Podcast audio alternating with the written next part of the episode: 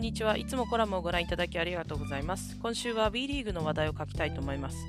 今日から JFA 女性リーダーシッププログラムが開催されています。開催概要はこんな感じです。目的、サッカー界、スポーツ界を牽引する女性役員、経営人材を養成する。主催、日本サッカー協会、日本女子プロサッカーリーグ。受講資格、次の事項のいずれかを満たし、今後、組織で経営人材を志す女性。括弧1、旧地域4都道府県のサッカー協会において副会長以上の役職に就く者。括弧2、WE リーグ参入予定クラブの経営人材候補者。括弧3、その他、サッカー及びスポーツ関連団体における経営人材候補者。内容は、ジェンダーと自己理解、マインド改革、経営リテラシーの獲得を柱とし、研修や課題、オンライン講座等でプログラムを実施します。モジュールは4つに分かれていて、10月31日から11月1日、11月28日から11月29日、1月30日から1月31日、2月20日から2月21日の 4, 4回です。場所は高円宮記念 JFA 夢フィールドとなります。B リーグの3つのビジョンの中に世界一アクティブな女性コミュニティが含まれており、クラブスタッフの50%を女性にすること、クラブ役員に最低1名は女性を入れることを参加クラブには義務付けているので、当然ながら女性を育てる必要があるということは間違いないと思うのですが、このようにあえて女性に特化する研修を設けることはよくあることです。日本でもビジネス界では女性に特化した研修というのは多いですが、日本のスポーツ界はあまりこのようなアプローチは少ないです。いくつか紹介します。順天堂大学女性スポーツ研究センターが女性コーチアカデミーを2015年から実施しています。また、日本スポーツ振興センターも2019年に女性トップコーチセミナーを実施しています。2020年から日本体育大学も女性エリートコーチ育成プログラムを展開しています。日本はあまり事例は多くないですが、海外では女性に特化した研修はたくさんあります。全米大学体育局 NCAA も女性リーダーシップシンポジウムや女性コーチ研修を実施しています。FIFA も UEFA も女性リーダーシップ開発プログラムを実施しています。あげたらキリがないのでこれくらいにしておきましょう。なぜ女性に特化する研修が効果的なのか。数年前に私がスポーツの行政組織で働いていた時には、なぜ女性に特化した研修を設ける必要があるのかわからない。通常の研修に女性が入ればいいのではないか。私たちは差別していない。という声を様々な方面からよく耳にしました。高い高い壁を感じました。女性に特化した研修を実施する必要性。そもそもスポーツ界というのは男性を中心にできてきた歴史があり、これは事実です。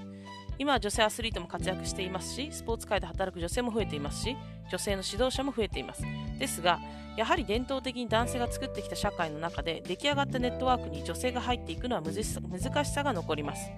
また、男性視点だけでは気づかないところで女性が抱えている困難はたくさんあるのです。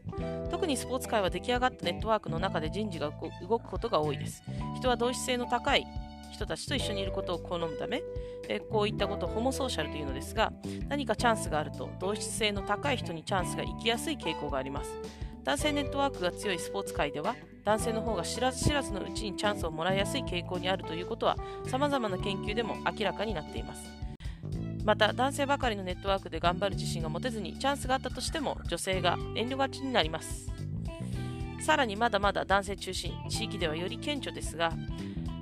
男性中心のスポーツ界の中で女性は孤独を感じながら頑張っていることが多いです良い悪いは男性の行動が判断基準になってしまうことが無意識のうちにあります男性のようにできない自分自身を責めてしまう女性も多いです。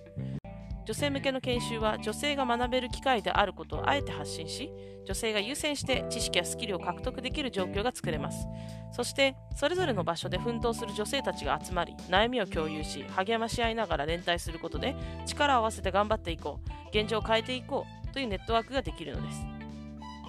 女性に特化したプログラムで気をつけなければならないことは、しかしながら女性だけに特化した研修を設けることの懸念点も当然あります。よく言われることは、女性だけが変わっても社会の仕組みや構造、規範が変わらなければ、知識やスキルを身につけた女性が出る杭となり余計に状況が難しくなることがあるという点です。女性を特別視することで、女性は特別視しなければならない社会的に力の弱い立場であることを再生産してしまうこともあると言われています。また、よく人権関連のムーブメントで見られることですが、ある特定のグループに属する者たちが連帯し力を持つと、これまで支配的であったグループから大きな反発をもらう可能性が高くなります。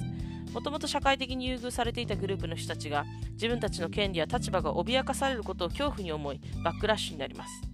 さらに女性に特化することで男か女のジェンダー二元論が強調されてしまいます。昨今の議論では辞任する性は男か女のどちらに限定できるものではなく日によって場所によって辞任する性を柔軟に変える人もいますし定めたくないという人もいますそういった X ジェンダーやノンバイナリーの方々さらにはトランスジェンダー女性の存在は女性に特化した研修では見落とされがちですバランスが必要ある特定のカテゴリーを作ってそのグループに特化することはそのグループの問題を可視化させ通常ではなかなかサポートの手が届かない人々にサポートを届けることができます。機会が平等ではないから平等になるようにサポートするのが公平アプローチ equity のアプローチです。一方で人々をある特定のグループにまとめることは個々人の多様性が見えづらくなり特定の特徴を持つグループとして一般化されグループごとの分断が顕著になり特定のグループの立場の弱さが再生産されてしまうためにカテゴリーに分けること自体をやめましょう。というのが平等のアプローチです。 equality のアプローチです。しかしながら平等アプローチでは解決されていない課題が埋もれてしまうという問題点もあります。重要なことはどちらのアプローチにも課題があるということを認識し最大限そのデメリットを最小化できるように仕掛けを作ることではないかと思います。どちらかに偏らず柔軟に両方のアプローチでチャレンジし続けることが必要なのかもしれません。最近では J リーグで活躍する女性経営者も出てきていますし女性が当たり前にさまざまな場面で活躍する様子が見られるのは嬉しいことです。JFA 女性リーダーシップ研修が WE リーグにとどまらないサッカー界の女性の活躍につながることで世の中のスポーツ界の当たり前が変化していってほしいなと思います。